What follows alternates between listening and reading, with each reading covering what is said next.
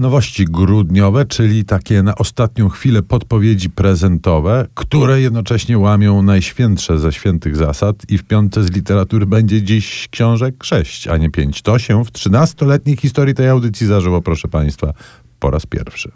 Chyba tak. I może nie zwlekajmy, bo tłok mamy całkiem spory. Jeżeli macie Państwo w gronie osób do obdarowania kogoś, kto poszukuje w literaturze jakiejś wrażliwości, mądrości życiowej, takiego trochę poprowadzenia przez meandry życia w sensie filozoficznym, to niezłym prezentem może być Haru niejakiej Flavii Company. Flavia Company to argentyńska pisarka, ale sporo poza Argentyną mieszka, a Haru to tytuł i zarazem imię głównej bohaterki. To jest taka opowieść o dorastaniu, o stawaniu się młodej dziewczyny dziewczyną, znaczy nadal młodą, ale dojrzałą, która usytuowana jest, opowieść, nie dziewczyna, czy dziewczyna też, w kontekście japońskim. I to jest taka mądrościowo-życiowa, łagodząca książka, po której przeczytaniu, zdaniem autorki, inaczej będziemy czytać nasze własne życie.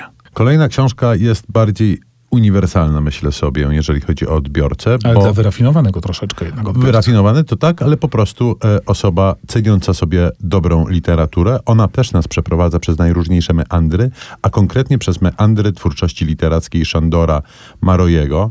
Ten wybór, przygotowany przez tłumaczkę Sándora Máraiego Irenę Makarewicz, prowadzi nas przez 3 dekady jego twórczości. Od pierwszych opowiadań, które napisał on nastolatkiem jeszcze będąc, po już całkiem dojrzałą twórczość. Bardzo są to różne rzeczy, które pokazują kształtowanie się jego tożsamości literackiej, ale też pokazują go od bardzo różnych stron. Zresztą część wątków, które znajdziemy w tych opowiadaniach, znaleźć można w jego powieściach. Natomiast mam wrażenie, że nie na odwrót. To znaczy, tu jest trochę takiego materiału, który nas zaskakuje. Poznajemy trochę innego Máraia, niż znaliśmy go z powieści, więc jest to taki Máraj plus. Fenomenalne czytanie, no szczególnie, że myślę sobie, że to jest dobry moment, by w ogóle rozpocząć z nim znajomość, bo wprowadza nas ta książka rzeczywiście w prozę máraiowską. No jeśli w gronie rodzinnym bądź przyjacielskim nadal mówimy o osobach do obdarowania, mamy kogoś, kto także ceni sobie literaturę ambitną, ale no niespecjalnie ma dużo czasu, to propozycja nieduża, ciekawa i z dalekiej, a może nie tak dalekiej, Brazylii.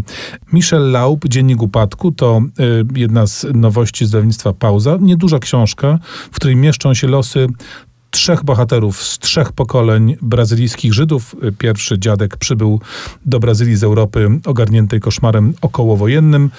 Jest historia jego ojca, jest historia jego syna, opowieść o dziedziczeniu pewnych traum, o pewnym dorastaniu i generalnie dość niepokojąca i uwierająca i bardzo, bardzo syntetyzowana na tych niewielu stronach.